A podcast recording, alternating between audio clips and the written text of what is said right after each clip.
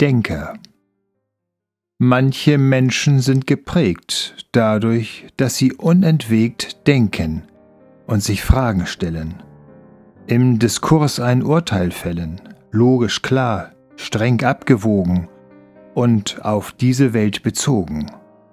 Menschen dieser Art sind intensiv, grüblerisch und reflexiv, denken nach und irgendwann publizieren sie sodann das, was sie so sehr bewegt, geistig stimuliert, erregt.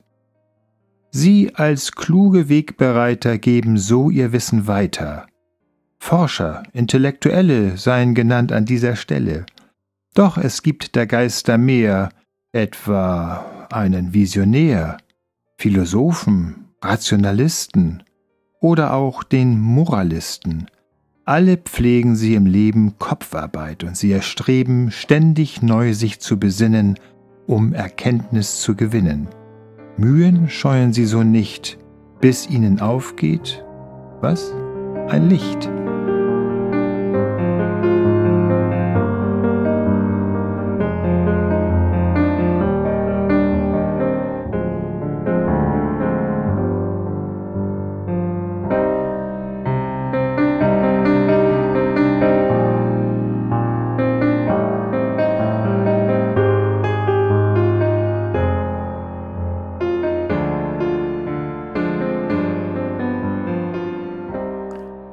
Der Forscher Der Forscher dient der Wissenschaft, gestützt auf seine Geisteskraft. Er stellt in Frage, was er sieht, schaut hin genau, wie was geschieht. Sein Denken ist höchst rational, Schlussfolgern kann er optimal, und fähig ist er zur Kritik. Zitatenreich ist die Replik. Von Hypothesen angeleitet, weiß er, wie Forschung weiterschreitet, wie man Erkenntnis formuliert, die Thesen prüft, verifiziert.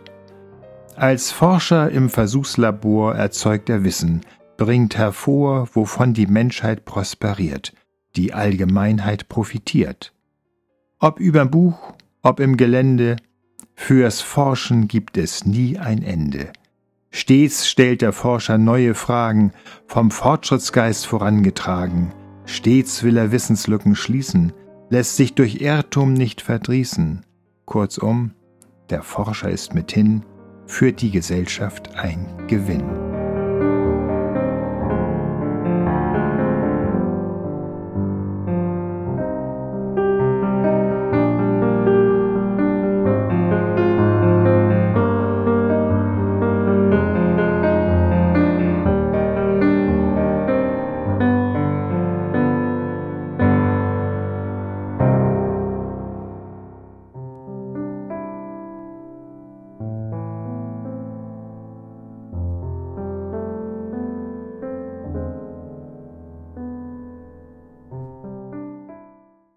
Der Intellektuelle Ein Mensch, der sehr belesen ist, der Klugheit einen Wert zumisst, der nachdenkt über diese Welt und über sie ein Urteil fällt, klarsichtig kategorisiert, im Geist geschult, hochkultiviert, gewinnt Erkenntnis sehr reell und gilt als intellektuell.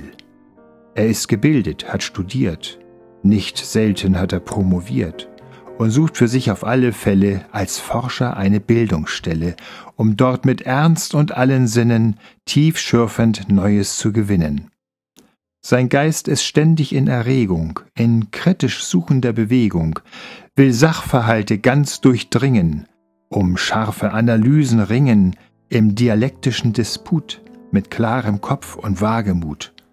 So wird der Fortschritt vorbereitet, in die Gesellschaft ausgeweitet, denn jeder Intellektuelle ist für die Menschheit eine Quelle an Wissen, das dem Menschen nützt, ihn fördert und ihn unterstützt. Ein Mensch, der seinen Intellekt so einbringt, ist perfekt.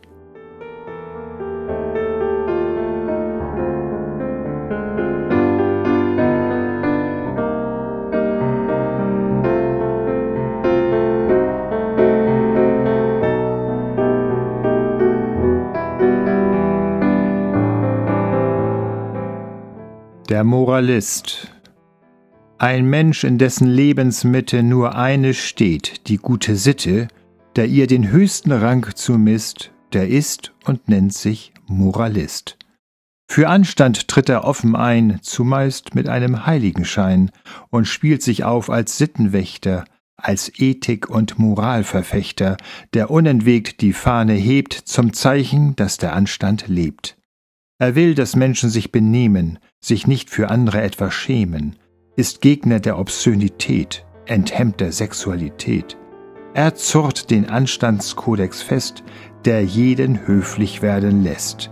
So ist er quasi wie ein Knicke für große, kleine, dünne, dicke, für alle Menschen dieser Welt, die erst Moral zusammenhält. Als Mahner ist er sehr beflissen und redet jedem ins Gewissen, der abweicht von der guten Norm, von der gesetzten Anstandsform. Und unbeirrt und unerbittlich verfolgt er alles, was unsittlich, verderbt und unmoralisch ist, als überzeugter Moralist.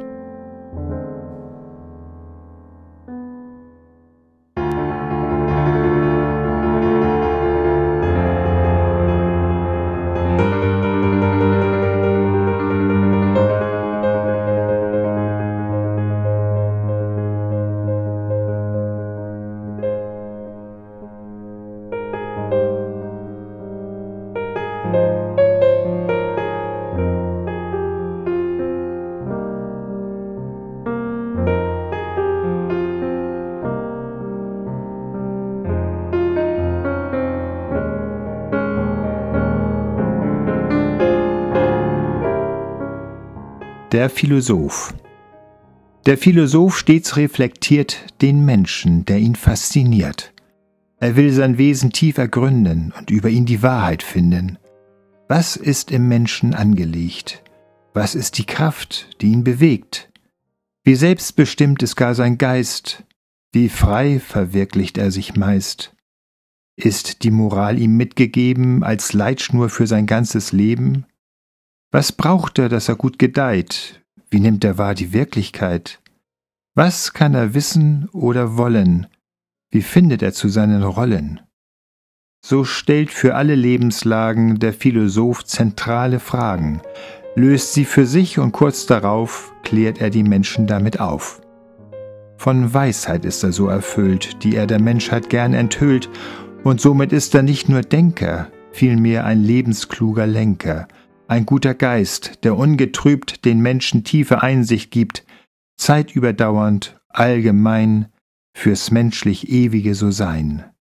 Ein Philosoph von dem Format erteilt somit Lebensrat und trägt für jeden einerlei zu dessen Selbsterkenntnis bei.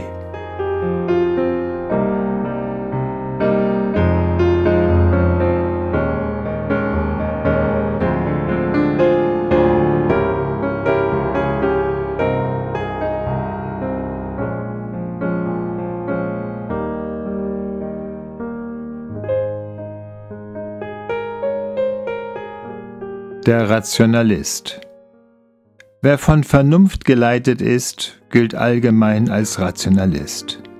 Sein Kopf bestimmt das, was er macht, und seine Handlung ist durchdacht.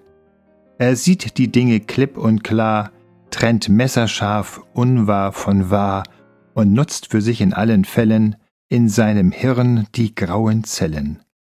Wer rational ist, ist besonnen, berechnend klug und nicht versponnen, denn sein Verstand, der dominiert, hat ihn als Menschen okkupiert, wägt ab, was machbar ist, was nicht, besieht sich jeden Fall bei Licht und handelt stets qualifiziert, sachkompetent, selbstkontrolliert.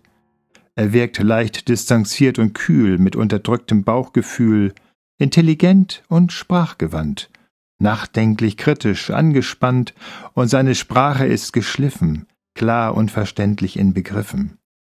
Der Rationalist hilft zu verstehen, ist fähig, Wichtiges zu sehen, durchschaut die Welt in ihrem Sein, nicht irritiert durch falschen Schein. Er weiß Bescheid und kann im Leben beraten, stützen, Hilfe geben. Und darin liegt sein wahrer Wert. Für diese Welt ja nicht verkehrt.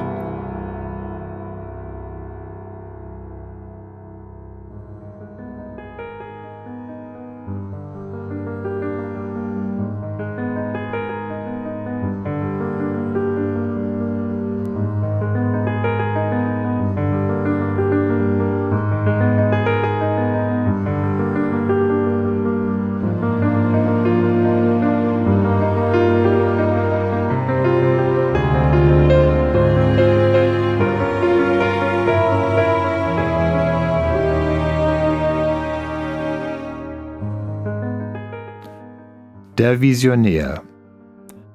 Ein Mensch, der sich bei Tag, bei Nacht den Kopf zerbricht, Gedanken macht und sich als Wesen dieser Welt beständig Zukunftsfragen stellt, entwickelt so mit Leidenschaft und schöpferischer Geisteskraft modellhaft, wie die Welt sein sollte, wie er, der Visionär, sie wollte.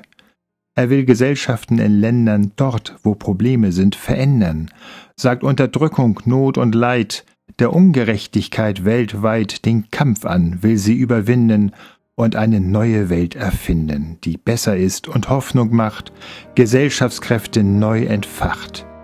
Weil er den Missstand so sehr hasst, wird er zum Utopist, Phantast, lockt so die Menschen, die Millionen, mit seinen Zukunftsillusionen, gibt Ausdruck seinen Idealen, versteht dabei, sie auszumalen und gibt so Ziele immerhin für einen neuen Lebenssinn. So kann der Visionär die Massen mit dem Ideenentwurf erfassen und tritt hervor und wird konkret in seinem Land als ein Prophet. Doch dieser gilt nach letztem Stand meist nichts im eigenen Vaterland, und darum hat es ziemlich schwer, wo immer auch der Visionär.